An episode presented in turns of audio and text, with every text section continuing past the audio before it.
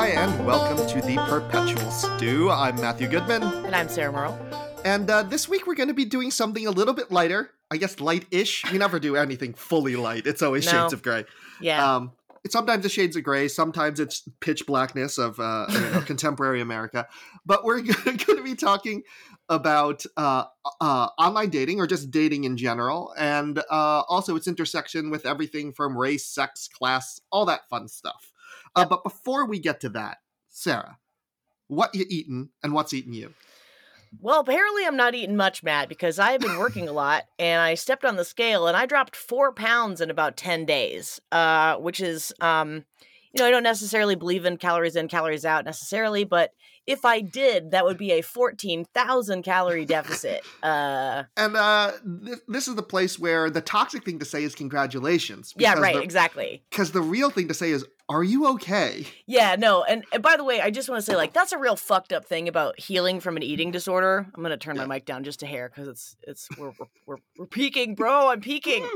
Um, uh, is that you heal from eating disorders, right? And you get over this idea that just like all weight loss is good, like all weight loss is healthy.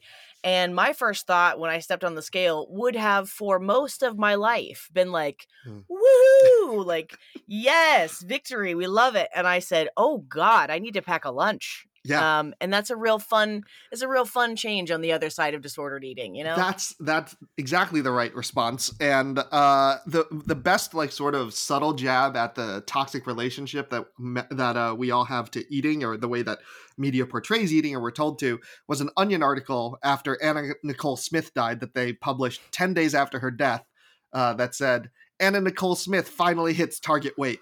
Oh my god. I love them so much. That is Yeah. Perfect peak onion. Uh kind of along with um my all-time favorite South Park episode is when Britney Spears was in the middle of her mental breakdown and they did a take on Shirley Jackson's The Lottery uh where basically Britney Spears in the cartoon blows the top of her head off so she just has barely enough brainstem to function and they put her back to work, right? And like the end of the the episode is all these people gathering around her taking more and more photos until she just sort of crumples to the ground and dies like once again american masterpiece shirley jackson the lottery. Please read it if you have it in middle school which you should have. Um but i uh we're all of this is sort of hurtling towards um a central theme right? Which is like we've been sold an incredibly we're although we're talking about food now we're we will be talking about dating which is like wow what a narrow concept of what happiness looks like within this this little microcosm you know looks. Yeah. And uh, oh yeah, oh yeah. Well, I mean, fir- we're gonna first- get to that in a minute. So but yeah, first, I mean. what are you eating and what's eating you Uh, so uh, I'm feeling a little under the weather today. Uh, you probably Oh. can't tell because I hype myself up for this shit. Hell yeah. Um, so uh, I just had coffee and Cape Cod potato chips. Mm. Um, so I am in my comfort zone. Yeah. Uh, caffeine and refined carbs and some salt also, I just got a. Uh, you know, I was asked by a friend's uh, daughter what kinds of um, Girl Scout cookies I wanted. So the answer was, I just want one of each. Just give me, give me one of each. perfect um, and you better win your fucking like troops prize because I'm investing in you, uh, kid. So uh, they came, and uh, I have to say I've been eating way too many of them. And the new um, the the new variety, whose name is some pun on American, they're little caramel uh, brownie cookies, oh god and they're good. oh i bet they're amazing Yeah, they're really good. And uh, someone's like, they're bad for you. I'm just like, look, thanks to America's discovery of um, artificial scarcity, they are around one time a year. Yeah. They are the McRib of cookies. yeah And I'm going to fucking enjoy them. Even though I know that the scarcity is artificial, the effect on my brain is very real. I was gonna say, like, uh, I promise you, you know, as a person who has recovered from obsessive, like, when I say, like, I used to think about food like every minute of every day, all the time, like, Yeah. I was so deprived all the time that all I could think about was food, right? Which like led to like a terrible cycle of binging. Uh, so what I'm saying is, just have the fucking cookies. Yeah. Just have like just get them and have them and treat them like it's no big deal and do that with all of your forbidden foods and all of a sudden they will lose their magical mystical power over you. I promise. That is a lovely way to put it, and it is so true. It is so true. I've been there. All right. Yeah, we all been there. So, Sarah, you are a white woman. I am. We are both straight. So I think that there just a, a warning. We're going to come at this from sort of a heteronormative perspective because it's Yep. the experience we have. Listeners uh, who are LGBTQIA plus, please chime in with your experiences. Let us Yeah. know. We could do a Um, whole like listener. We could do like a whole, you know, reading listener emails about this. If you know you you would like to make that part of the conversation, we can have that as a whole separate episode if you want. I would love that. So send us your thoughts, comments, stories at PerpStew on Twitter. You can uh, find us on Facebook, easier on Twitter. Um, you can even DM us. I won't mind. Ooh. I know. Ooh, sexy. Uh, so I'm just interested. So when did you first start uh, dating online? Um, I my so uh my high school was this little teeny tiny college prep school. So there's about hundred people. So I actually didn't date in high school. It felt I had I have been to this I've been going to the school since pre-K, so it was kind of like whoever was available was like dating my brother, you know what I mean? Yeah. Um and like uh because I grew up with an angry dad, TM TM TM, um I was just kind of afraid of men for a long time. Like I just Mhm. like in my heart of hearts, like the kind of patriarchy that I was raised under is like that's sort of like quasi Christian patriarchy that's like no no women's emotions are valid but men's emotions are valid because men have successfully branded rage as not an emotion um so our house kind of revolved around my dad's like fragility and like brutality and like like super both my parents are i say this with all the love of my heart they're fucking nuts right like Mhm. they both have undiagnosed anxiety disorder so they come at the world from a place of fear Yeah. so, you know, my mom raised my sister and I to come at men from a place of fear. Mhm. And um, so I didn't really earnestly start dating until I was in my, you know, I would say 20, but 21, 22, 23. Um, and that was when I first realized, like, I watched the movie Secretary and I was like, uh oh, Mhm. I have been awakened. and great, great movie, by the way. one of the Super best sexy. ever Yeah. made. Um, and also one of the most realistic portrayals of what uh dom sub like power exchange relationships are like Mhm. um but anyway so i actually started dating kind of more within like the kink scene like pretty much since my early 20s um which boy howdy if you want to talk about heteronormativity and like a bunch of toxic bullshit up in there um it's getting better but like boy Well, my Um, least my least favorite part of the kink scene is how boring many of them can make sex. Like yes having conversations with people about like basically carpentry and like ju- and like what kind of wood glue to use for your like sex swing. Like it's it's it can be very dull. you know the the venn diagram overlap uh of kinky people and people with the tism is Yeah. you know barely an eight you know what i mean uh, and and this is I actually think that um, often the communication uh, in the Yeah. kink scene can be quite good because that that is that is a positive side. I think there are a lot of positive parts. Yep. Um, it's not my particular scene, but with uh, you know knowing friends, including you who have participated in it, there are a lot of positive parts of it. But Yeah. we don't want to sugarcoat it. It ain't perfect. yeah and and you know my main complaint about online dating is as it has always been which is there's never enough time or space or you know it's it is impossible to get even a remotely accurate like Mhm. Uh, encapsulation of who you are as a person. Although I do think that like um like every app is trying to solve this problem. Like Hinge tries to solve it. I think Hinge and Bumble try to solve it with, you know, like the woman has to match or the woman has to start or, you know, start the Hin- conversation. so, so Bumble, yes, the Yeah. woman has to message first um, in Bumble, and on Hinge, um, generally it's much more text oriented. Mm. There's it's a lot. It's similar in some ways to the older apps where this people have more involved profiles and it's you're prioritized and incentivized not just to swipe on someone's picture but to send a message along with it Yeah. as well so that that i'm just trying to give a little context for people who aren't familiar uh, with these particular nuances Yeah, but um you know, there's all these the thing that drives me crazy about online dating is there are these all these constant changing unspoken rules, right? Like and you know, with dudes, it's like I don't want to see your fucking fish or your car. Like I don't give a fuck about like I don't give a fuck. You know what I mean? Like yeah. uh there's um pretending not to be ugly by making your um profile picture yourself with like six other dudes and it's like no hey, no. Hmm Which one are you? If you are if you are insecure about like I want to just I feel like we should start this off with like women truly do not give a fuck how you look. If you are handsome along with being funny, that's usually for most women who are like really trying to find a partner. Like that's kind of a bonus, right? Mhm. Like it helps. It definitely greases the greases the wheels. Like am I mad that my boyfriend's very good looking? I certainly am not. But if he was not as good looking, I would still love him as much because of how he acts and treats me, right? Yeah. And Whereas, like, also, you yeah. don't want to trick someone into going on a date with you. Yeah. Yeah. let me let me make this very clear that like the response will not be like oh it's not the guy that i thought it was in the where's waldo Yeah.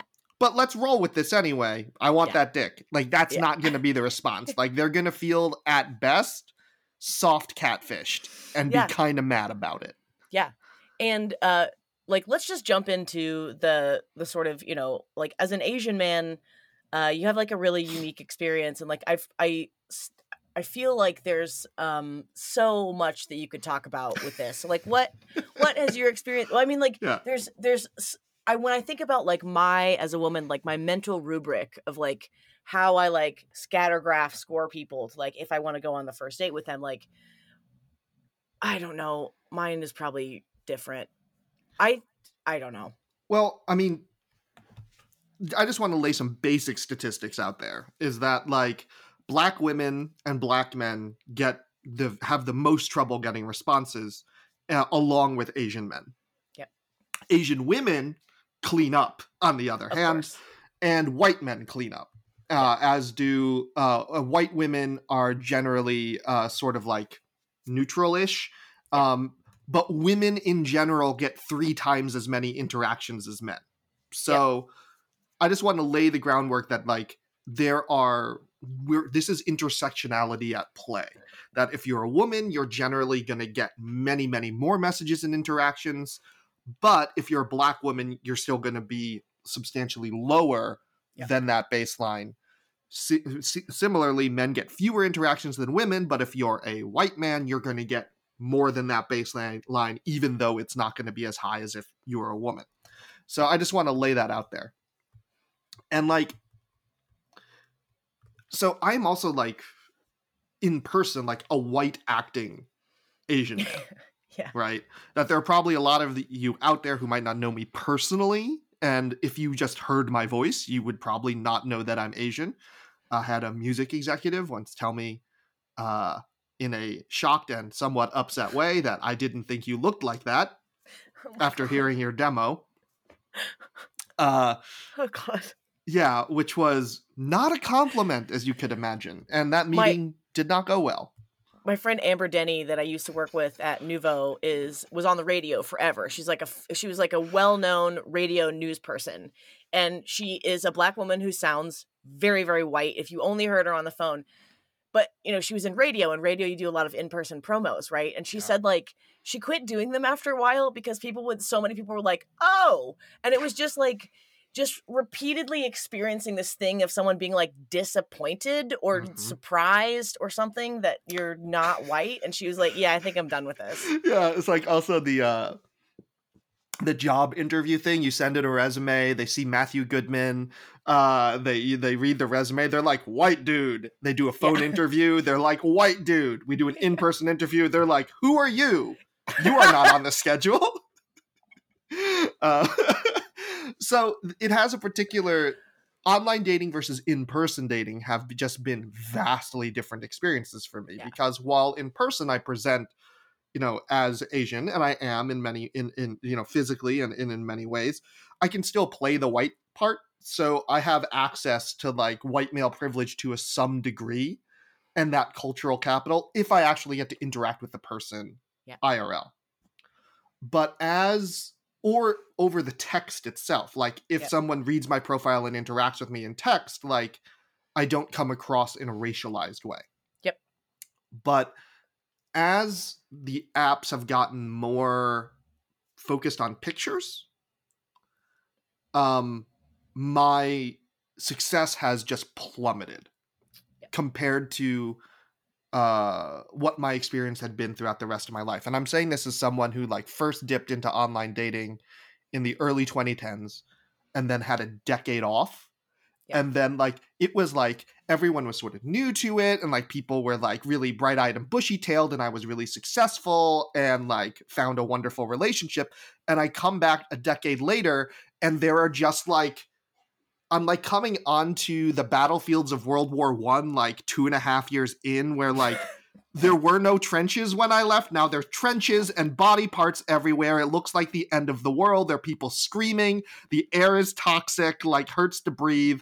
And like somebody runs by me on fire, and I'm just like, uh, this is still, this is still the same place.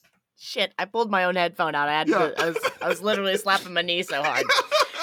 Uh also I think what's really it's we're so the the like the hope that I have now is that like I find that a lot of men become increasingly frustrated with online dating because they have just really poor communication skills, just really really poor like no introspection whatsoever, have no experience being like why did I react that way? Why do I react to X, Y, and Z things? Like who who am I on like a, you know, spiritual emotional sense? But on the flip side, like we're still stuck in this, like you said, like very appearance oriented, like sex centric, and I don't, you know, whatever. Like I think the thing that has surprised me the most is like I'm just a categorically horny person. I don't even mean that as like a, you know, finger and mouth kind of situation. I just like prefer to have a lot of sex in my relationships, right? Like, and I, an idiot, thought that that's something that I could just sort of declare as a preference at the border with like very little. No, no, no. no. Like, I didn't realize that I was sticking 20 red mm. flags in my own helmet, even though, like, listen, I promise, not molested as a child. Like, definitely, like, not coming from a super fucked up place, just like kind of have always had like pretty high sex drive. Deal with it, you know? Yeah, and it, it just shapes the kinds of interactions you'll have and who will interact with you from Yes. from the get. And I I was messaging so I like a week ago I went on two amazing dates and then this weekend I went on two last dates, which sort of hurt, right? Yeah. But no, for a man, that's part of the for everybody, that's part of the game. Learning to deal with it. And we'll talk about that in a minute. But like one of them, we are friends. And we were just like we are legit gonna stay friends. It's it's quite lovely actually. Um, and I just want to note this isn't a friend zone thing. It's actually just like nice. I found a friend. I didn't find what I what, what I thought I was gonna get, but Yeah. here's this here's this awesome thing. And she was and I was we were talking about dick pics, and I'm like, not a single time in my life, unsolicited, I have just gone, you know what this person needs? They just need a picture of my dick. You know what's gonna tip this right in my favor? Yeah. I think. Yeah. Yeah. Like and I have to say, she said like it's a dominance thing, right? Um but but as a woman, like what is your response if you just get an unsolicited picture of some dude's junk?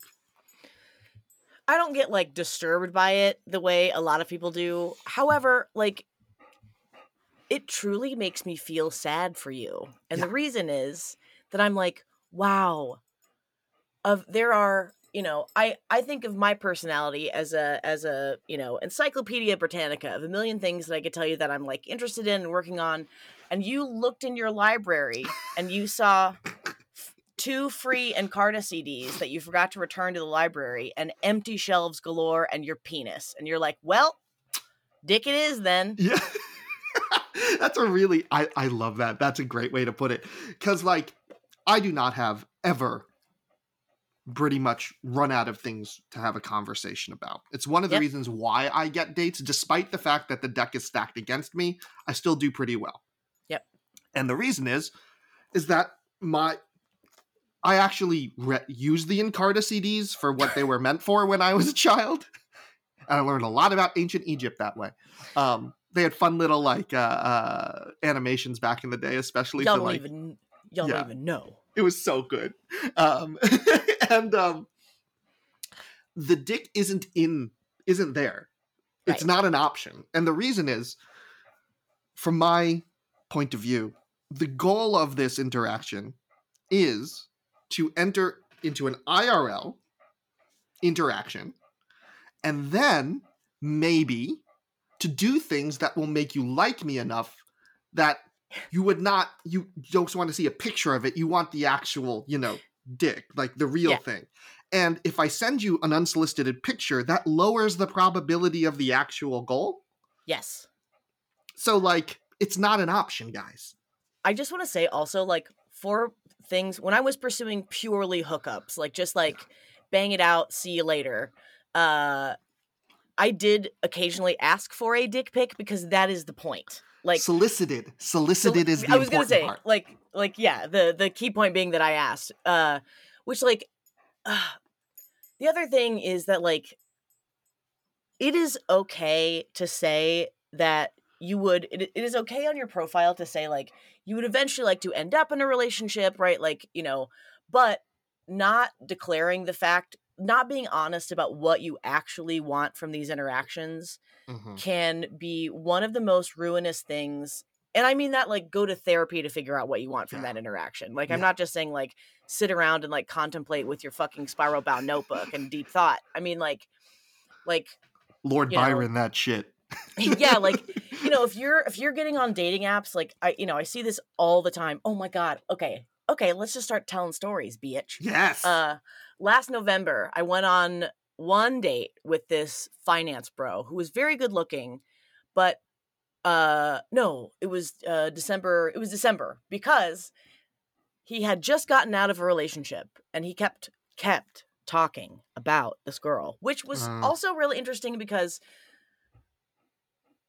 from everything that he said that he likes in women and everything that he described this person it's like bro you were getting married based on sunk cost fallacy and then you just went through with it anyway and then are now in the middle of a fucking annulment like less than a year later Oh. right and a lot of these guys who are terrified of being alone of just like taking fucking five minutes being alone in an empty house for you know 12 solid months right like Mhm. one monastic year of like who am i uh, so they jump right back on the dating apps and they are not healed they are not ready like you know i see way way way more men leapfrog from relationship to relationship Mhm. with this fear of being alone than i've ever seen of women. I don't know where that comes from because i have that's- nearly been a male experience for me. Because men are raised to be babies. I- I mean, giant yeah. overgrown babies who can't take care of themselves. Yeah Yeah. like the and this is why thing- men also do poorly after divorce or after uh, their spouse dies they literally like don't know how to cook don't know how to Yeah. clean don't know how all the taxes got done Yep. i mean Yeah.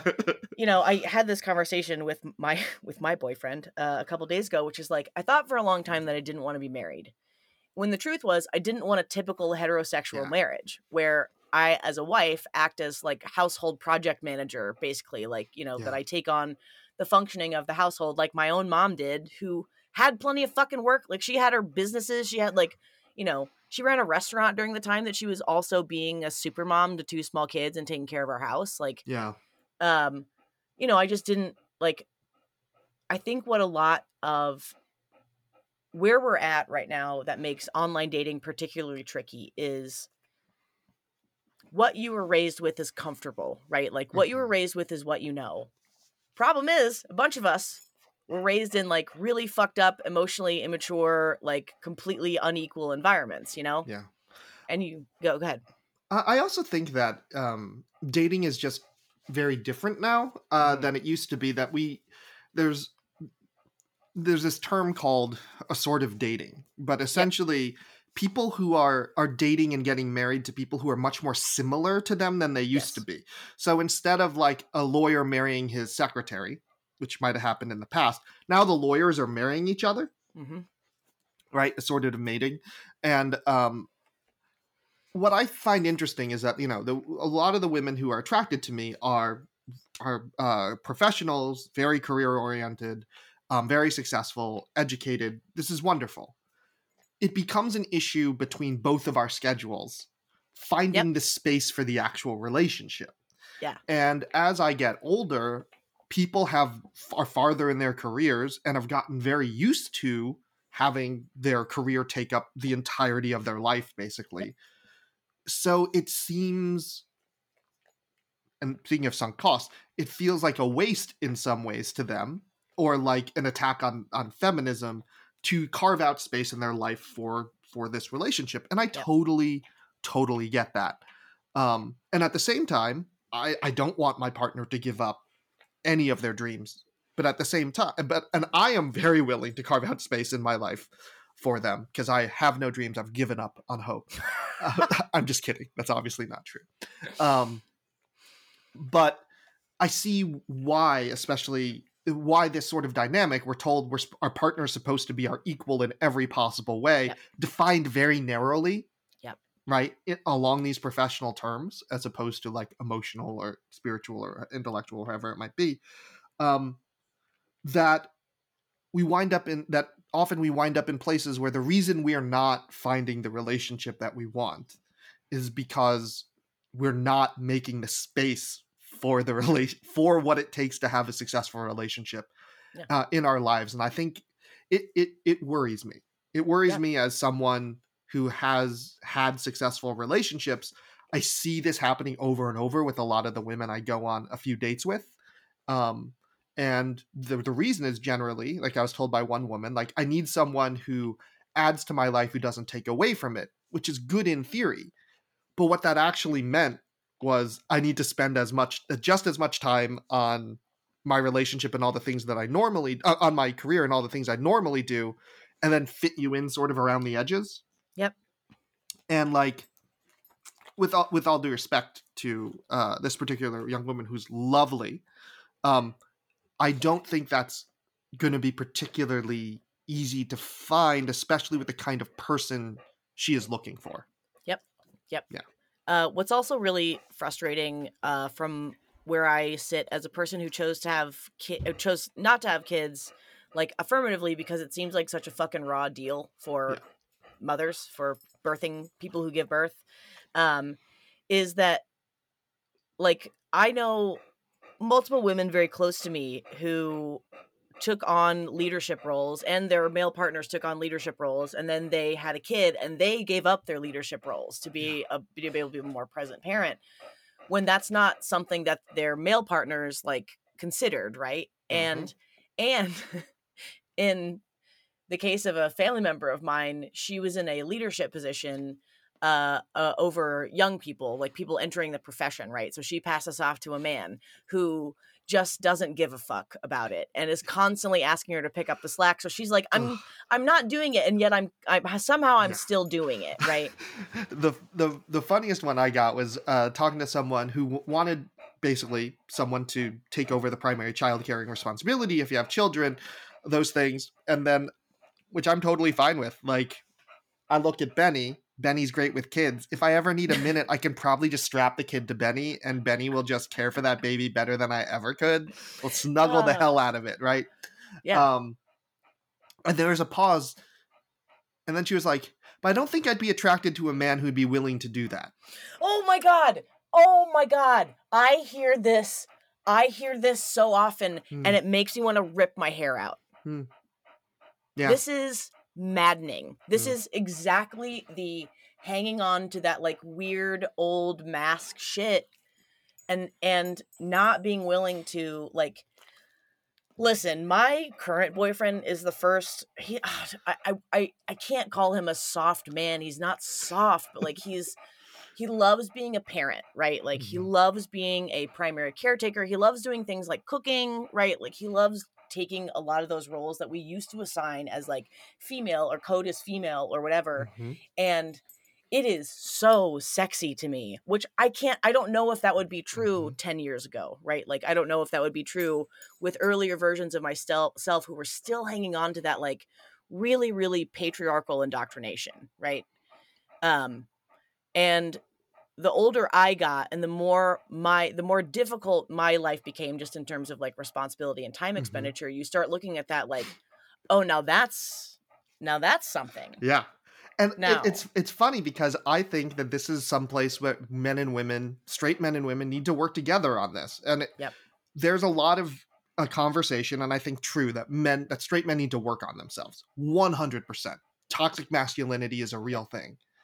Like, but I have to say, being a man who is more emotionally available and willing to like sacrifice professionally for those things, it is not rewarded in the dating marketplace Nope. at all. At all. You are like actively punished for sending out those signals. Yep. And if women want men to do those things, with all due respect, like you, you can't hold the double standard here. Like you need No. to actually follow through on this. Like, Yeah. um, a- a- otherwise, g- you know, the Jordan Petersons and Andrew Tates of the world are still gonna like be able to sell their alpha bullshit, or is it Sigma now? Their Sigma grind set bullshit, right? Um, Yeah. Because there are some rewards, and I have to say personally, when I was younger, I was much more of just an open a hole. Like I was just oh, weren't we all? Yeah like i just like didn't pay that much attention to signals. I was much more sexually aggressive. Um i just like and i was much more successful. Yeah. much much much more successful. Um and i am not proud of that. I per- made an open choice and a conscious choice to be like let's not do that. But That the can I just say yeah that that was during every single one of my friends during that exact age that you said had dumped a guy during the time because he was too nice. Yeah. Which I just want to say, like everybody is dishing out their own emotional dysfunction. So it doesn't surprise me that during that age group you were much more successful because that's the time that women are like, "Oh, he's so mean and dangerous." Like, no, he's just mean. Yeah, and that's the thing that like I had one woman tell me is just like, eh, I just get friend vibes for you because I just wasn't pushing. And the thing is, is that like I get that because I think that the foundation of any successful relationship is friends. Yeah. And like I don't feel the urge to like try to pressure you faster than you're giving signals Yeah. um that that you're comfortable with. And the response I often get from that is, but I want him to push me. But I'm just like, you realize as a guy, this puts you in a double bind Yes. right so it's just it, i'm just saying and I'm, I'm saying i understand. People you know whatever whatever your yum is i get that. But i do think at the same time we all have to take we i have taken responsibility for changing the way that i interact with other people um, and being much more open and intentional about where i am. Like if i like someone i'm like hey i really like you. Let's have a second date. And Yep. that has been i have that's been characterized as needy or pushy before And yeah and um which cracks me up and which i'm just like well i guess i can't win here um but when i was much more of an a-hole i didn't say i really liked you i was just like i i was just much less emotionally available and just Yeah. like you know just pushed for sex over everything else Yeah. that somehow was more uh, uh was more a more successful strategy so i'm just saying like there are men definitely need to work on themselves, but I don't think this is a one way street. I think that you're going to find a lot more men willing to do that work if there's like a carrot. Yeah. Yeah. yeah. Yeah. Well, and you can't like t- you know. By the way, my other TikTok account got suspended again, so I'm like starting over again from No. 115. So whatever, we'll we'll figure it out. Uh, but uh, TikTok is full of a lot of women in their 40s getting divorced from somebody who they used to find the fact that their husband was an emotional idiot and just kind of a you know sit around dipshit was like kind of charming in like a weird Seth Rogen early 2000s kind of way. Yeah. um and then you know you get like life gets really fucking hard right? Like my friend group and i have this phrase and i encourage everybody else to adopt it and it is life is short and long which is all the good stuff happens real fast and all the terrible things take forever right? So if you're going to do things you might as well do things that multiply your joy or cut your sorrow. So it's it's sunk cost fallacy is one of the most brutal and effective um, ways that we get ourselves to keep doing something that doesn't serve us, right? Because we've Yeah. just fucking done it for so long, right? And I was telling Matt before we got on here that I kind of had to have a little come to Jesus meeting with Mhm. somebody that used to be like kind of a hookup friend of mine who like, you know, keeps me on the back burner, one of those like, you know, is is finally dating, right? Like went for a long period without dating, but is, you know, on the list of girls he's taken out for dinner, it ain't me, right? Yeah. So and I just said like I can't I can't expend this emotional energy anymore. Like this doesn't serve me. It doesn't do anything for me. Like it's pointless titillation that doesn't end. So it's just it's just blue walls for no reason, right? Yeah, it was very Anthony Weiner, not Elliot Spitzer. uh yeah, it's it was very Weiner. It was Yeah. very Weiner. Let's put it that way. Um and you know, I I wish everybody would go to therapy, right? And like really Mhm. figure out why you want the things that you do, right? Like I want a lot of the things I do in relationships because my dad is a scary was a scary guy, right? Like he's a fucking old man now, but like as a little as a little girl, this adult man was very scary. So I really I used to when I before therapy used to go after men who gave me that dangerous feeling because that felt Mhm. like home, right? Like that's Mhm. what I was used to. Go to a bunch of fucking therapy. Uh, now I look for men who are safe, who feel safe, who Yeah. you know. And by the way, like to everyone who hasn't gone to therapy, you have this thing in your mind that once a man feels safe, he stops being sexy. And I'm telling you, that's your trauma talking. Um, because once you get past that, like a man who can say, like, I'm getting upset and I need to walk away from this conversation before I say something I don't mean, right? Like, sometimes life gets really boring and we like to think that creating fights or drama or something like that's passion. We confuse dysfunction for passion a lot of the times. yeah, Um, and then once you've gone through these cycles of pointless, ego driven, fragility driven arguments, you know, by the time that you're 40 and you're 10 years in, you're like, I have, if I had spent this much time at CrossFit, I could pick up a fridge by myself. You know what I mean? yeah. I was gonna say that like uh, I also my my parents' relationship was you know very uh, contentious. They fought all the time. Yeah. and I thought that's what passion and love look like. So you know my early relationships had a lot of that sort of conflict and heartache. It was very roller coastery. Um, but I made a deliberate choice not to engage in that, right? And I had one partner break up with me once because I wouldn't get mad with her. Um, and it made her wonder if I actually really loved her. Oh my god. Oh my god. I've said I have said word for word almost that exact thing. Yeah. oh my god. Oh my god, we're so embarrassing. Being a person so embarrassing. Yeah. And it was just like confusing Yeah. because I'm just like, the thing that I learned I didn't want is now the thing I'm being told I should do, but I like emotionally will not go to this place, right? Yeah. Um, because I experienced it as so destructive. Um, and it's funny because like I think I think you're right that like because we model our relationships both for things we want and we don't want uh, off of of what we've seen before. Um, it makes it it makes it hard often to break patterns that we know on some level to be wrong. Like for Oh, yeah. example, like um there are you know there are questions now for all these uh, uh, uh dating sites and so okcupid publishes a lot of their data and like only 10% of users now openly profess a racial bias right Hmm. just 10% it's actually gone down over time right um it's gone from 2008 to 27 from 27% in 2008 um to 20 uh 2014 only 10% said they'd be willing to date someone uh who is openly racist i do want to note though 35% of users as of 2014 um 35% of users prefer to keep to date within their race which has gone down but that's what they say they will Yeah. right and the difference is what actually happens Yeah. right? And i want to note there's a big racial split. 85% of people of color happy to date outside their race. Only 65% of white people are are prefer to date outside their race. And like only 4% of people think that interracial marriage is a bad uh, is a bad thing. The problem is the vast majority of messages as we talked before like the the the, the sorry disproportionate number of messages are going to Asian women, white men, white women.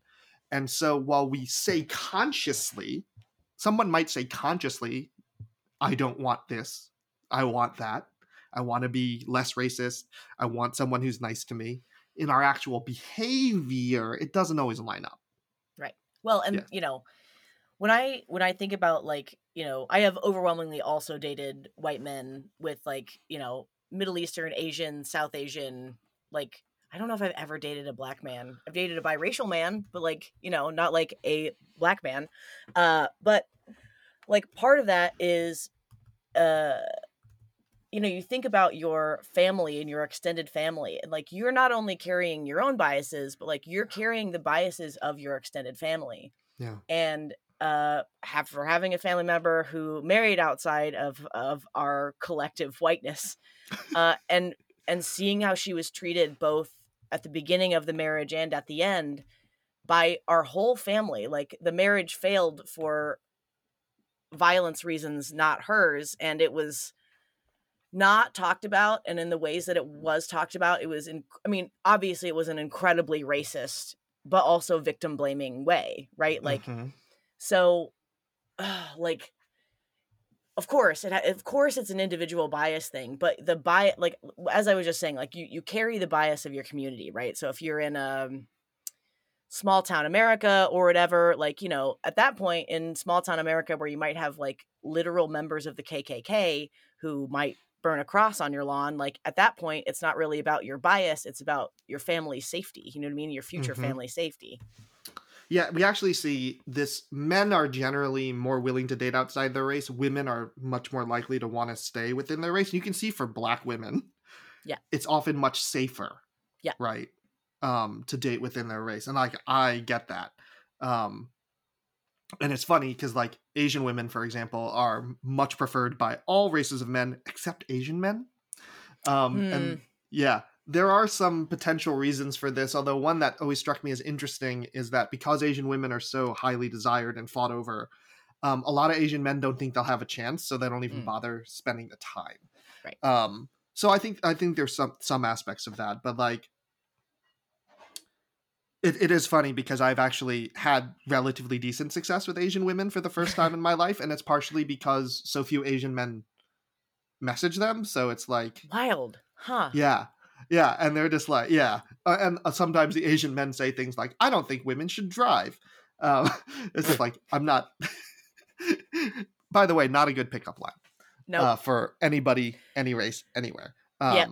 leave that yeah. one leave that one behind leave that yeah, one in the very, bag it's very Saudi Arabia. hmm Um, and, and- and I think like I, I think the biggest thing I keep coming back to is that like we, you and I talk a lot about like doing the work, like going to therapy, working this stuff up, trying to align your uh what you understand intellectually with how you feel emotionally and then how you act in the world.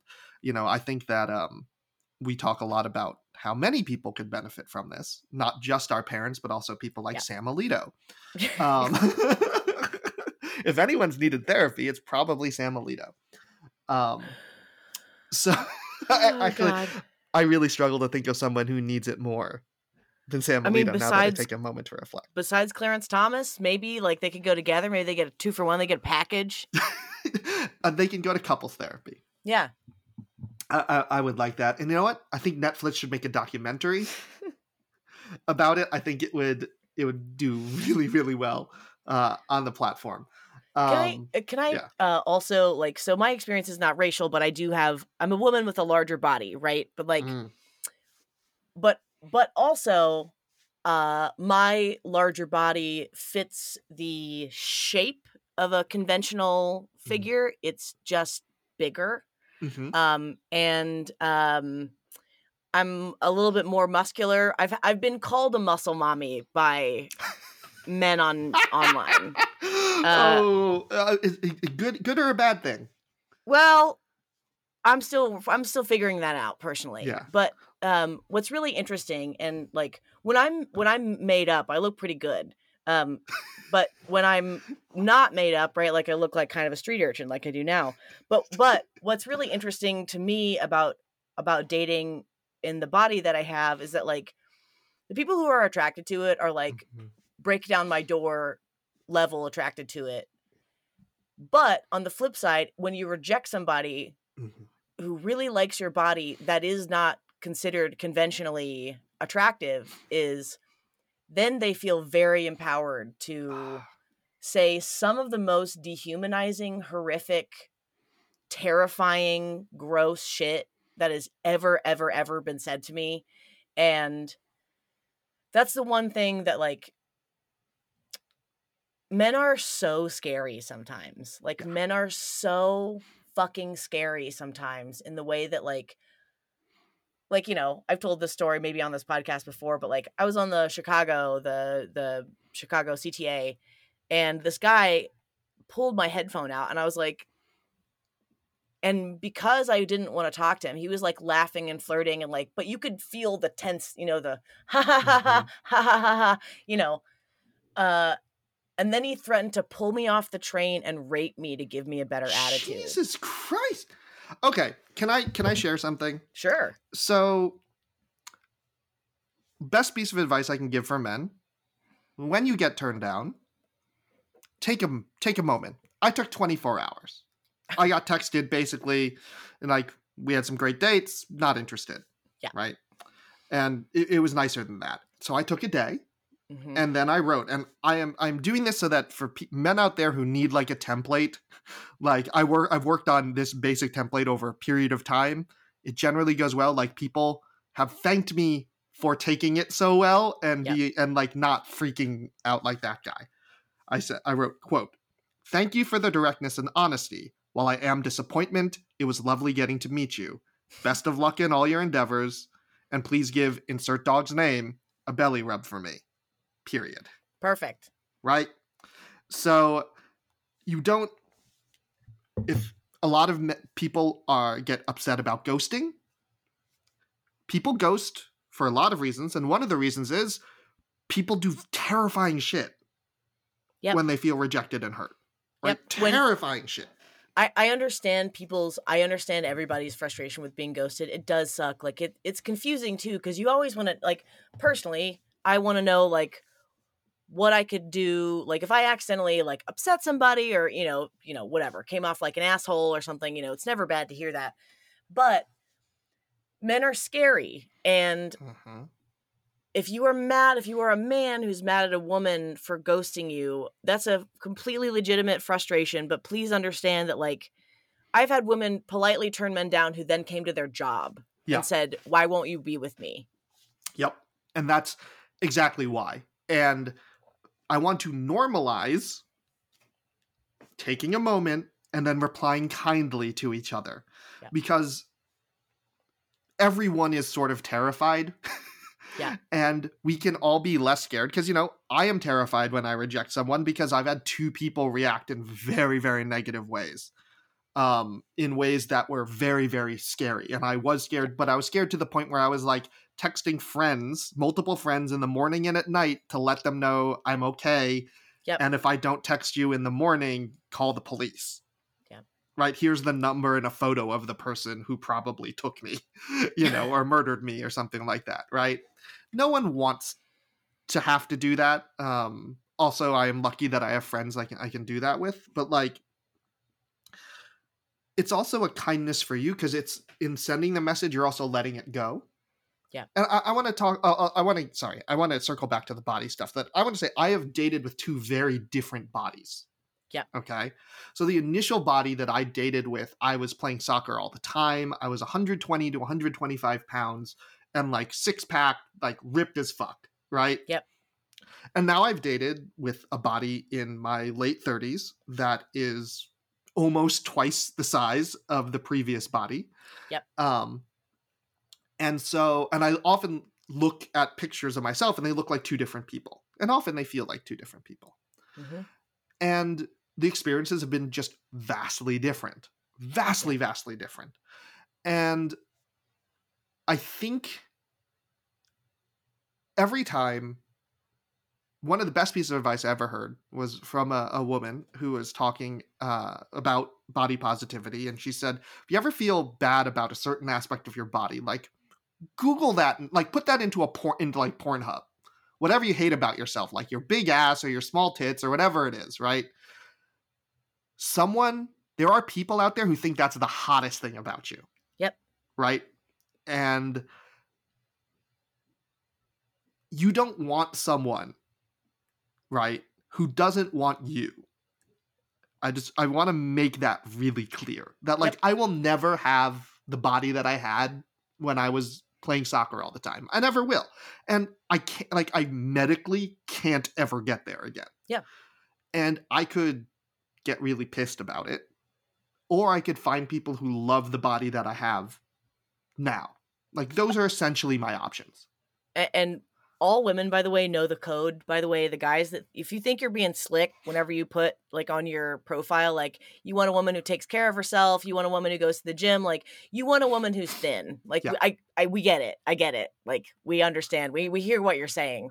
Uh but yeah man i wish that i could go back in time. You know i figured that out real quick when i started having sex. You know i lost my virginity at 19 figured that out real quick that like I always had bad sex when I tried to fuck people who I knew wanted me to be thinner, and I had really good sex with people who liked Mhm. my body, who liked me thick as a double cheeseburger, right?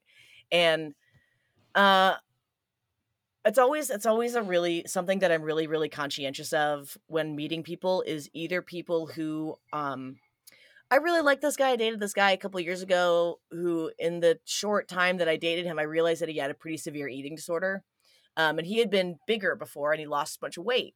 Um, and then I was over at his house while he was making his lunch, like the next morning to go to work, and he he put a microwaved grilled chicken breast inside a wheat tortilla with no with no fat cheese and spinach. And uh it was like it fit in like one of those snack baggies, you know what I mean? Like it Mhm. was so small. Um and I had the night before I had brought over chicken, chicken barbea. Um and I had watched he was horrified that I had brought in bone-in chicken thighs, which the caloric difference between thighs and breasts is like not that much.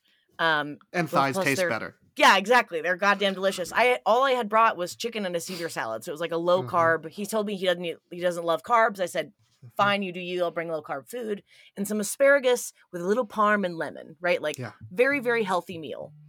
He was horrified that I had brought thighs, and when I dished it out to him, he said, "I just want the smallest one," and they immediately peeled the skin off of it. Right, like he was. We call that orthorexia, which is like an obsession with healthy eating, like obsessive healthy eating. Um, and he talked about gaining weight as if it's like the worst possible thing that could happen to a person. And he was really kind to me. He really liked my fat body. He really liked my like, you know, my double rumpus. It made me sad to be near him. Yeah.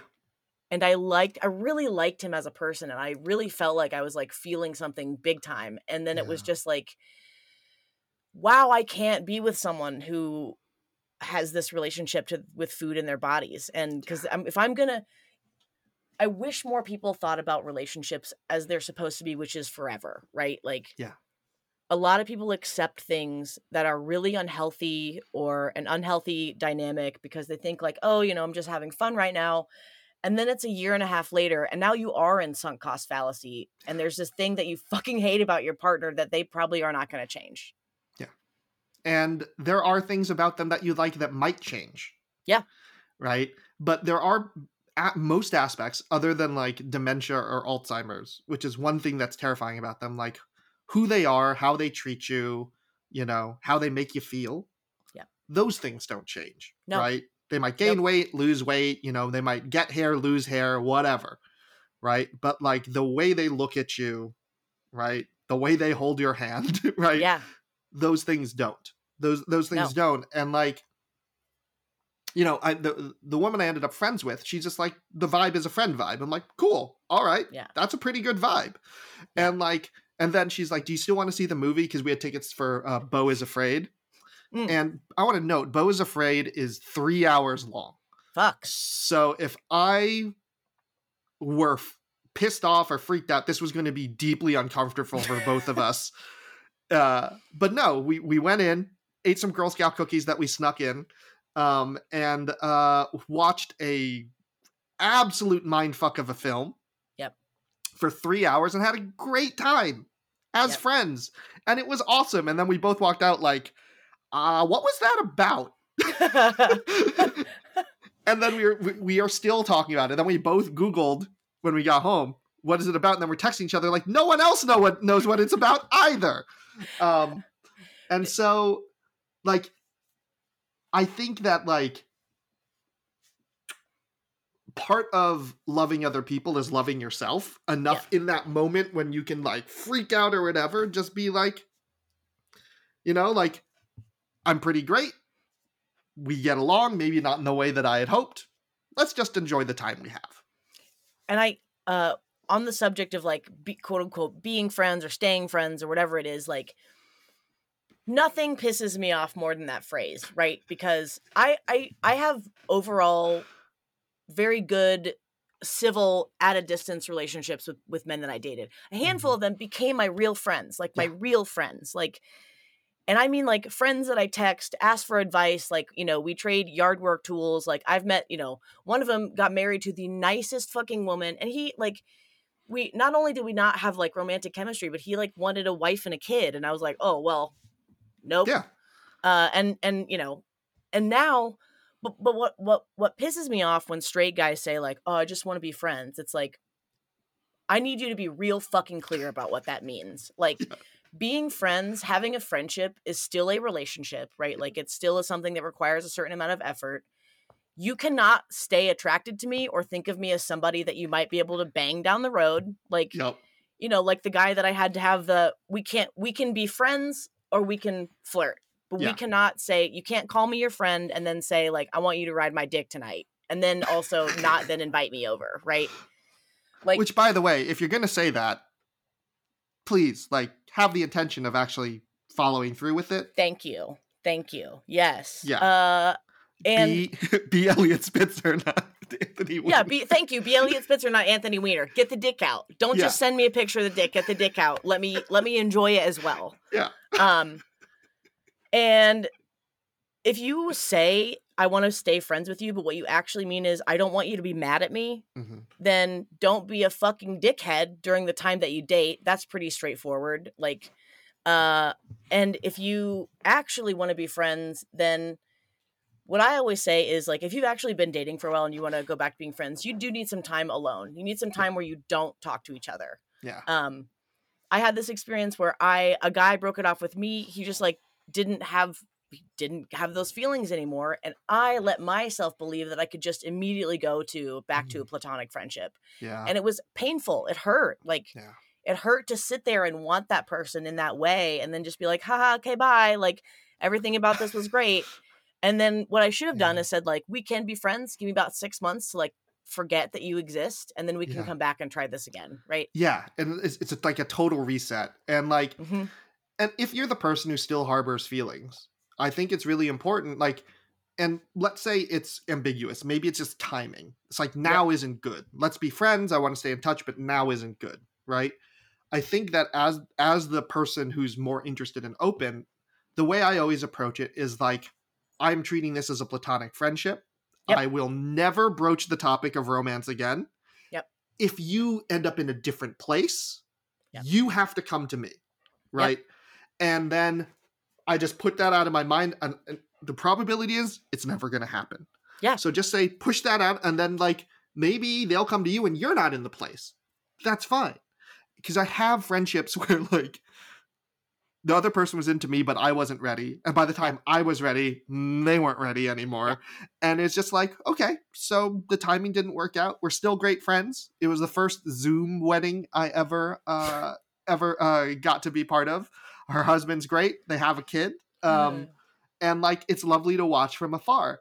And it's not like something like some great love of my life like the the one got away. It's more just like life is messy life happens. This person's awesome. Enjoy them in whatever capacity they can be in your life. And, And- if the answer is they can't be in your life in a Yes. good way Thank you. that's okay too. Yes. I was just going to say, like, it doesn't make you, like, there are a couple people in the world that I am sick over now. I will be sick over every day for the rest of my life. If I let them have any entrance in my life, I, I will think about them. I, you know what I mean? Like, Mhm. and they're not the one that got away they're that they're that chemical person that's just like the ultimate key in my lock right like we would have a terrible relationship like i would hate being in a real relationship with them right but like Yeah. if i allow if i allow them into my sight like Yeah. If i allow myself to follow them on instagram if i allow myself to like keep their number like you know I, I have to delete their number. It's not even blocking them because they're never going to contact me, right? Like I have to delete the evidence that they existed. And I wish more people had more compassion for themselves on that front because for some reason that's one of those things that gets bound up in the I should be able to do this or like, you know, I should be, I should be, I should be. Well, you can't. Like Mhm. you can't. And you deserve to as as somebody who let myself get hung up on somebody such that people who would have loved me way more and treated me so much better passed me by. Just quit. I I I I am I'm this is a message back to my former self. I love you.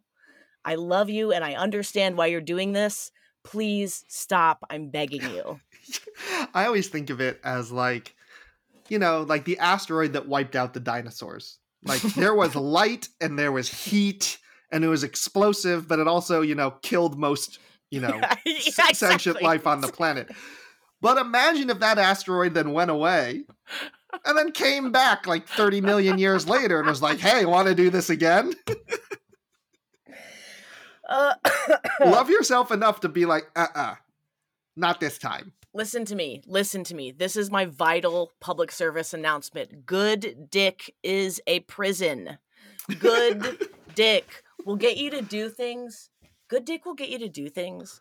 Like before you go into your nine goddamn in the morning office job because they're a fucking line cook, they'll be like, hey, would you like to drink a tall boy of PBR on the porch at 7 a.m. before I go into the brunch shift? And you'll be like, yeah. And then you get to go into work with a buzz and then just deal with that, how that life choice echoes in the chamber, you know? Be- because your office job has different requirements than being a Mhm. line cook. Hmm and different ne- yeah and like i don't know. Maybe i'm just someone who doesn't like maybe i just have bad memory. Is like i've had good i've had all different types of sex right? But generally the best sex i'm having is the sex that i'm having right now right does that make sense right uh, kind of. I do. I I feel uniquely disqualified here because, uh, well, it doesn't. How about this? Before I met this man, I could not Asian squat with my heels on the ground, and Mm, certainly not for 30, 40, 50 minutes. Now I can Asian squat with my heels on the ground for 30 or 40 or 50 minutes. So, fitness tips. Yeah. Right? I mean, I have to say, by the way, sex is one of the best full body workouts that you can get. So I'm just Mhm. saying, you know, CrossFit, sure, people love that. But have you tried fucking? um, sorry. but no, seriously, the like, I don't romanticize like the the relationships that I had before. They have their ups and downs, their good points and their bad points, right? But like one good thing is like when you like miss someone one good thing that I do sometimes is just remember the worst that person ever made you feel. right? yeah, that's a really good one. I'd be like, no, there was a reason. Yeah. There's a reason why that's not happening anymore. Um, Especially because- if, if it's a chaotic person and you kind of miss the chaos, which is kind of its own fuckery, you know? oh dear God, I do not miss the chaos. I thought I was like, yeah, like I look at that that version of myself and I was just like, you hated it then? You- Yeah. You're just too stupid to know that that wasn't what every relationship was Yep. supposed to be like. Same. you know and that person like that person to me i'm gonna be honest they're my they're my asteroid Yep. right they're my meteor um and we recollided like two years afterward and it was fucking terrible Yeah. right and i learned my lesson i'm just like uh-uh Yeah. uh-uh i was healing now i gotta go back to square one like this was a terrible idea. You got mad at me and sent me the wrong way on the highway, and this was before smartphone, so I drove the wrong way for an hour. Yeah. and like then I got a speeding ticket because I was upset, and it was just like like th- this was bad all around. And then literally, like, I'm driving home to my parents, uh, even though I'm in college at the time, and I'm like have class the next day. I just needed to see mom and dad for a Yeah. minute, you know, and uh, and that's when I'm just like, I've had two mass extinction events.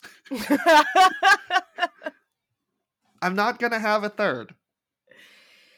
I also I also wish uh, if I could go back and tell myself something, um, which this goes back to like this sort of '90s fat phobia that you and I like went through, um, which is like because I grew up in a family full of people with eating disorders who thought that like if they weren't thin, like their life was over, but then talk to fat people as if they weren't thin, their life was over. Like I just assumed that I was kind of disqualified from having like a relationship where someone loved me back, right? So Mhm. like because of my parents' weird, you know, fucked up uh emotional abuse, like I sought out avoidant, unavailable people, right? Like and that was a decade of my life that was heartbreaking for no reason. Like No. uh one of my I love an alcoholic asteroid. I love an alcoholic extinction event. I love the chaos of it. I love that sometimes you have screaming fights that they don't even remember the next day. Like you were not drunk, so you remember every terrible thing that you said to each other, but they were blacked out. So like they're just like a goldfish. They wake up and it's a new day. Yeah. I loved that kind of chaos. And I wish I could go back to a previous version of myself and say, not only are you worthy of just like normal, peaceful relationships, like right from the jump, um, but I know this feels so exciting. Like it feels like kind of a game. Like my favorite game to play with the last like severe alcoholic that I dated, um, who was a painter as well as being a chef um is sometimes he would call me for essentially like just an earlier in the evening booty call right like he was just Mhm. timing it out with when he was i didn't know that i was like oh 7 p.m okay dinner um and then i would go over there and uh see how much sex we could have before he inevitably passed passed out it was like playing the benadryl stranger game but I was gonna say, people. yeah, you made it a Mhm. multiplayer game. Good for you. i did yeah yeah. not not that the other person would remember. Uh, it actually reminds me a little bit of the end of Shaun of the Dead, where you know his zombified best friend is in, in the back way and they're playing video games together. can i it's tell a single player um, game, kind of. Uh, the funniest part about this is the reason that I stopped dating him is he was fucking his neighbor who looked and was the same age as his mother, um, which we were non-monogamous. I'm just like, I don't, I don't do that shit. Um, Yeah. And the reason that we broke up is because uh, Dennis Rodman style, he was drunk and she like dared him to like fuck her as hard as he could. So he like kind of took a running start. Um, and um, he broke his penis I was gonna say that sounds like a recipe to break your penis. So he broke his penis. Um, Yes, boys, you can do that. Uh, yep. It it uh it splits the um uh main big old artery in there, and then they have to go to fix it. Uh, earmuffs if you don't want to hear like a horrific. Just give me about twenty seconds to describe a surgery. What they had to do was cut the skin back from his head and then fix the artery and then pull it back up and stitch all the way around the head. So you know how you get an erection every single morning? Yeah. So imagine you get an erection with stitches both inside your dick and outside your dick. And he described it to me and he cried so hard and I had to leave because it made me laugh. Um Yeah. because that is karma. That's what karma looks like when it comes around real quick. So And as Radiohead said, as Radiohead said, you did it to yourself. That's Yeah. why it really hurts. and when he told me when he told me who it was with like we had pretty open conversations about like Yeah. other partners like when he told me and he like my dude this woman had been following me on twitter and had been Oh. saying snarky comments to me implying i didn't know that's what was happening i didn't know that they were and i was like you know when it's like the the end of the usual suspects where he's like looking at the bulletin board and you're just like oh no oh no where's the cripple where's the cripple i'm like i'm looking for the drunk with mommy issues um yeah jokes on me pretty funny yeah. And it was Kevin Spacey. Yeah. Kevin. Spacey all along. Uh, this is also, I think, you know, we all experience those sort of I mean, uh, uh, and I know that there, there there's some listeners who might not have been in a sexual or romantic relationship, but this is something uh, I speak to a lot of young people who are afraid of that moment of when it falls apart, whether it's their choice or the other person's choice. So I think we're going to wrap this up the way at the end, at the end Yes. of relationships, Yes. right? That we spend a lot of time thinking about and obsessing about. We see models in movies for the beginnings of relationships. Yeah. And when we see movies and media and stuff about the ends of relationships, it's inevitably the bad. Yep. right. So, what advice would you give for people, whether it's early in a relationship, uh, whether it's a short term or long term relationship, or just a rejection? The end of the relationship. Like, what is your advice uh, to to listeners out there? How to handle that? uh, as someone who broke up with a good dick as a prison guy, and by the way, he dumped me at the job that I got for him, where he then met his wife, who, thank God, the person that's who he married. Like, that's Yeah. who he immediately married, which, like, that actually softened the blow a lot because, like, you know, no matter when that person came around, like whoever he was with, he would have dumped them for her no matter Yeah. what. Because that's just what it's like when you find your person, right? Yeah. So, and I, by the way, I have no, if, if anybody is listening and they can gather who I'm talking about, uh, who knows me from, I, I have no ill will towards this person whatsoever. Yeah. We were both in a fucked up time in our lives and treated each other in a fucked up way. Yeah. but a lot of my favorite relaxing rituals were ruined, right? So, um, all these things, like this is one of those people that had slowly ingratiated themselves into my life where they were basically living with me. You know what I mean? hmm So there were a lot of rituals that were ruined.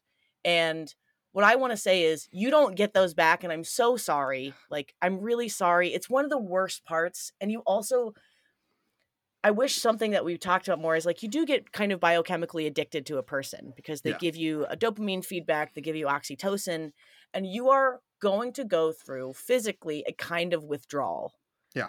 And I there's no there's no lessening the hurt of that. Um, all I would say is no matter how consuming your relationship is, you have to stay friends with your friends because those that's who you're going to need the most in the world.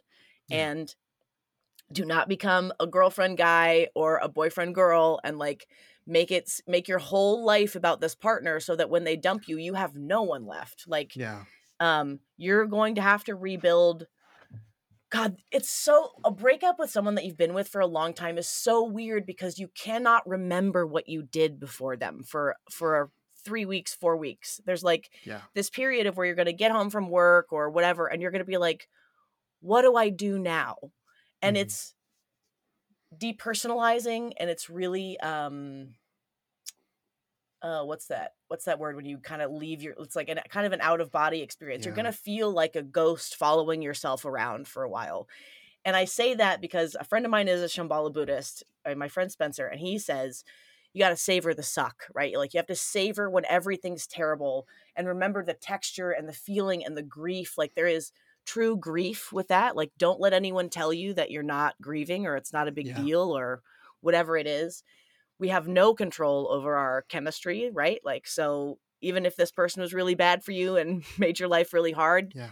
you might still really want them and i just want to say please forgive yourself for whatever you feel and do and if you find yourself standing outside in your pajamas vacuuming your front porch because that feels like something productive just do it. Yeah, like, and I think this idea of grieving is a really important one um, because you're not just grieving the relationship, you're also grieving like who you like that version of yourself yes and like the timeline going forward of le- what that life could have been. And like the Yes. last time I had a major breakup was like I was moving across the country and the relationship was ending. So I'm like in the car driving away and I feel like I'm dying because that version of me and my life has died. Ugh, And so I had to grieve that Matt, right? yeah And like that's not an easy thing to do. Yep. Especially when life still keeps coming at you, like rent is still due, like your or your mortgage has to be paid. You still got to go to work. Like you have to, you can't just start randomly crying in front of your clients. also, Right. can we just say that the worst breakups ever are where neither person did anything wrong? Yeah. Like, it those literally feel like I just got choked up hearing you talk about that, being reminded of like those breakups that hurt so much because no one did anything wrong. Like, Yeah. oh, it does feel like you're dying. It really does. it's because it, it, it uh, so there's anyway so there's this uh one of my favorite sci-fi series is called the uh the first book is called the three body problem Yeah.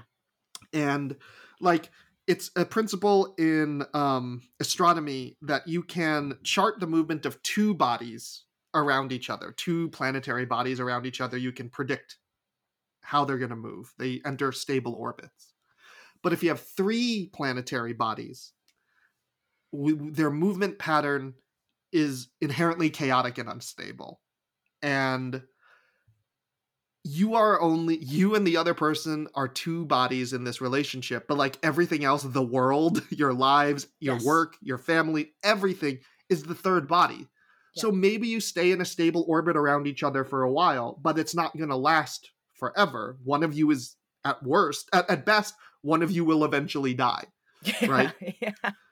or something else might happen, right? And you might end up too close to that person or too far away. Maybe you burn up in the sun or you're too far away and you freeze to death, right? Yeah. And so that's you d- you don't know. So I always say like enjoy the good times in your relationships while you have them and when you get spun out into the universe, however that might happen, right? You don't know what's going to happen in the future, so you just need you grieve that period and you realize you're entering a chaotic era as they call it in the book right uh, and chaotic eras are uh, characterized by vastly unstable weather where you might Yeah. everybody on the planet all the water might evaporate and everyone might melt or everyone freezes to death right Yeah. you don't know and and sometimes they alternate so and you don't know how long a chaotic era is going to last Correct. right? That like I have had periods where I've been single for a while. I have times when like another great relationship just sort of like appeared like a fucking Pokemon. I walked around like eight steps and then like it leaped out of the bushes. I'm like, oh sweet. Um so like while you're grieving, take the time you need and then like be kind to both yourself and the other person. This is like a new thing and you're coming around with your baggage and they're coming around along with their baggage and the goal is to see like i think that you you you can understand this like you'll have your stuff like all my stuff fits like physical stuff fits in my car. I've made my life extremely compact purposefully. But like another person might come in with like dressers and like a larger closet and like more than one pair of jeans. I i realize i'm unusual in that in that sense but like that's okay. Mhm. it's just whether or not your stuff sort of goes together. Like do you like jewel tones? Are they all black and white? Like see if it see if it works. And then if it doesn't like take your time take a breath communicate kindly both to themselves and to yourself.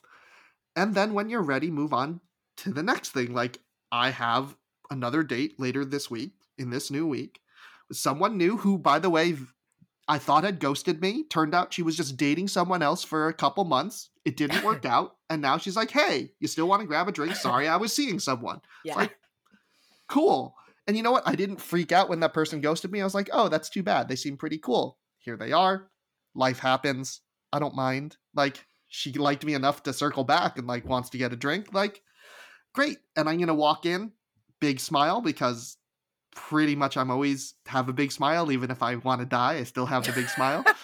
Um and I'm going in and I'm going to see what her stuff looks like right? And whether or not it works with mine. And um that's I think about all we can do. I think people make it more complicated sometimes well, I, than I think than it has to be.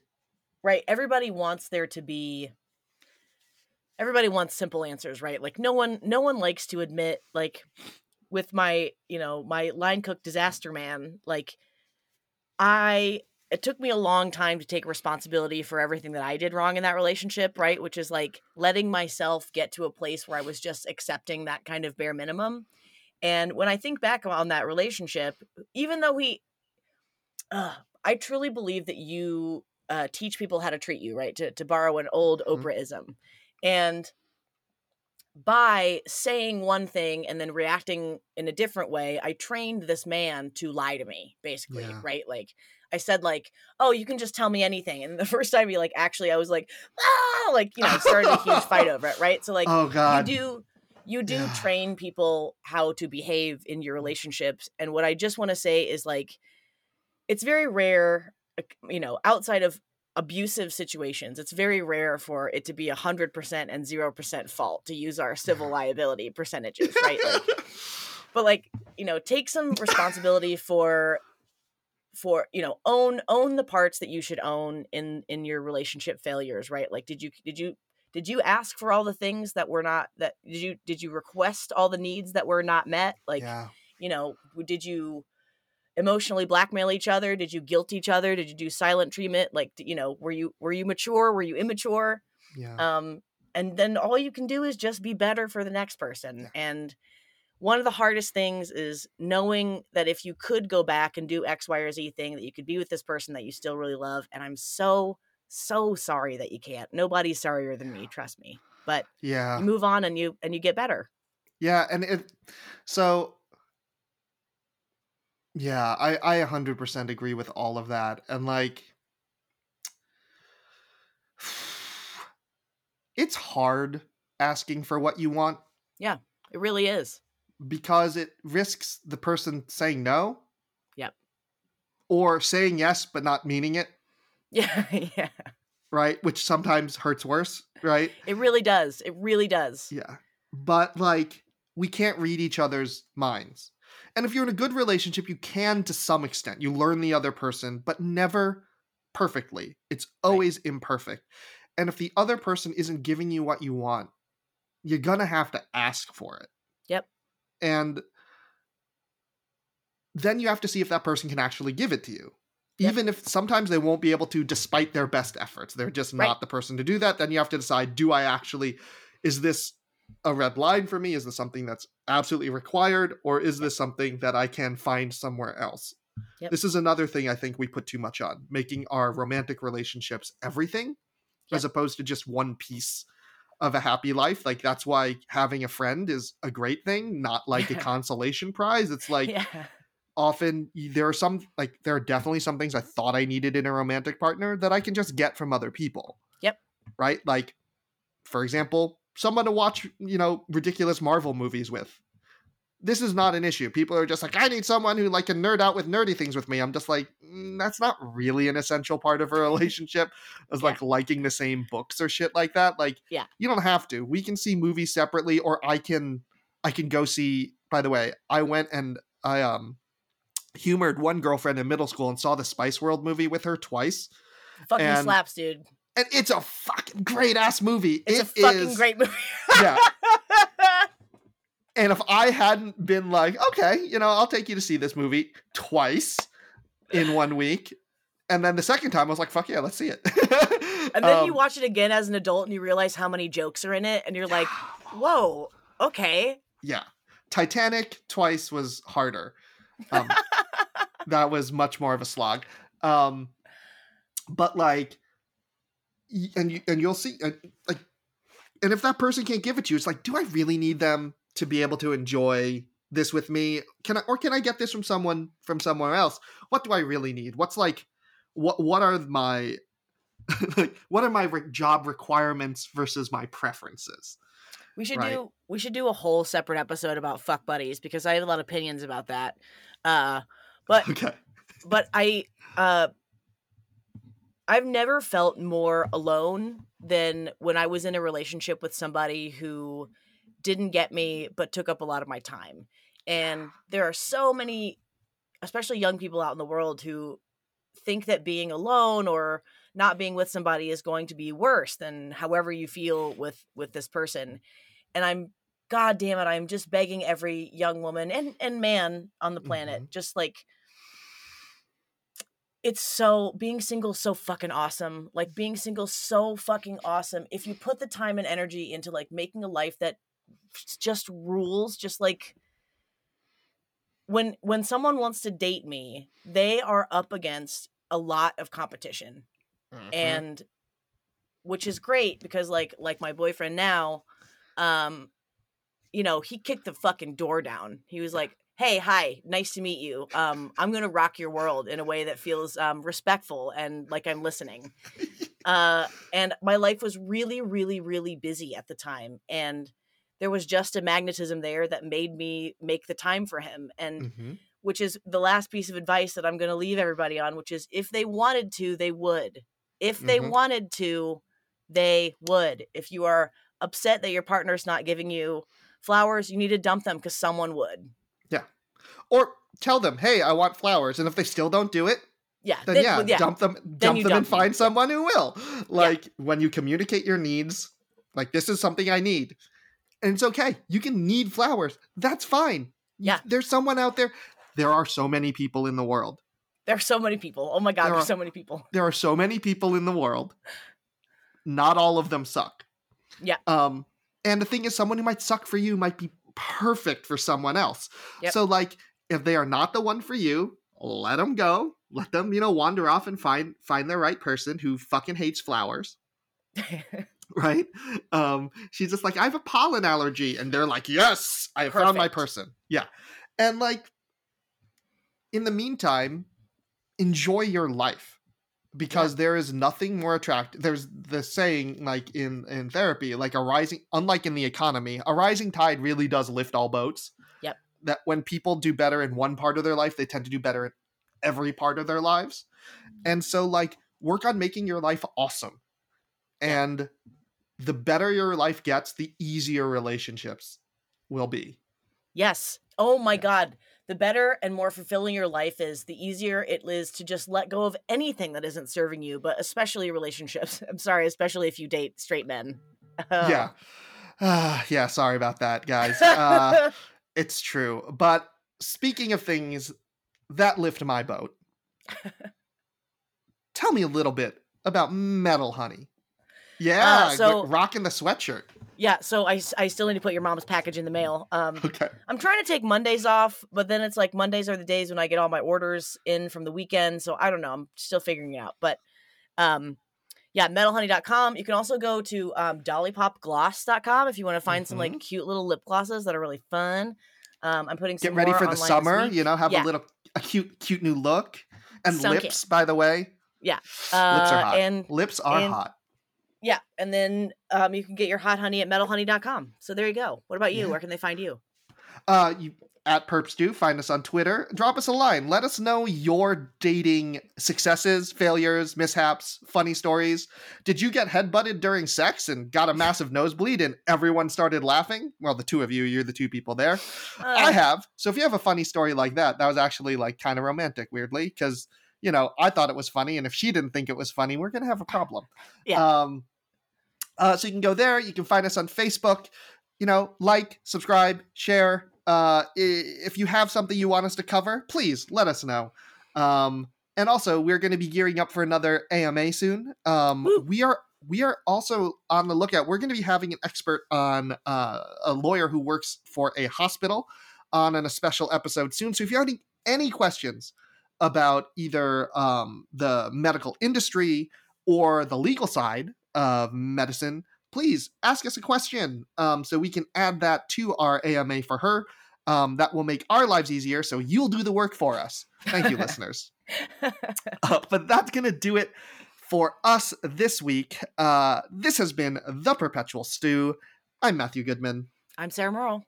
And until next time, stay curious. Bye.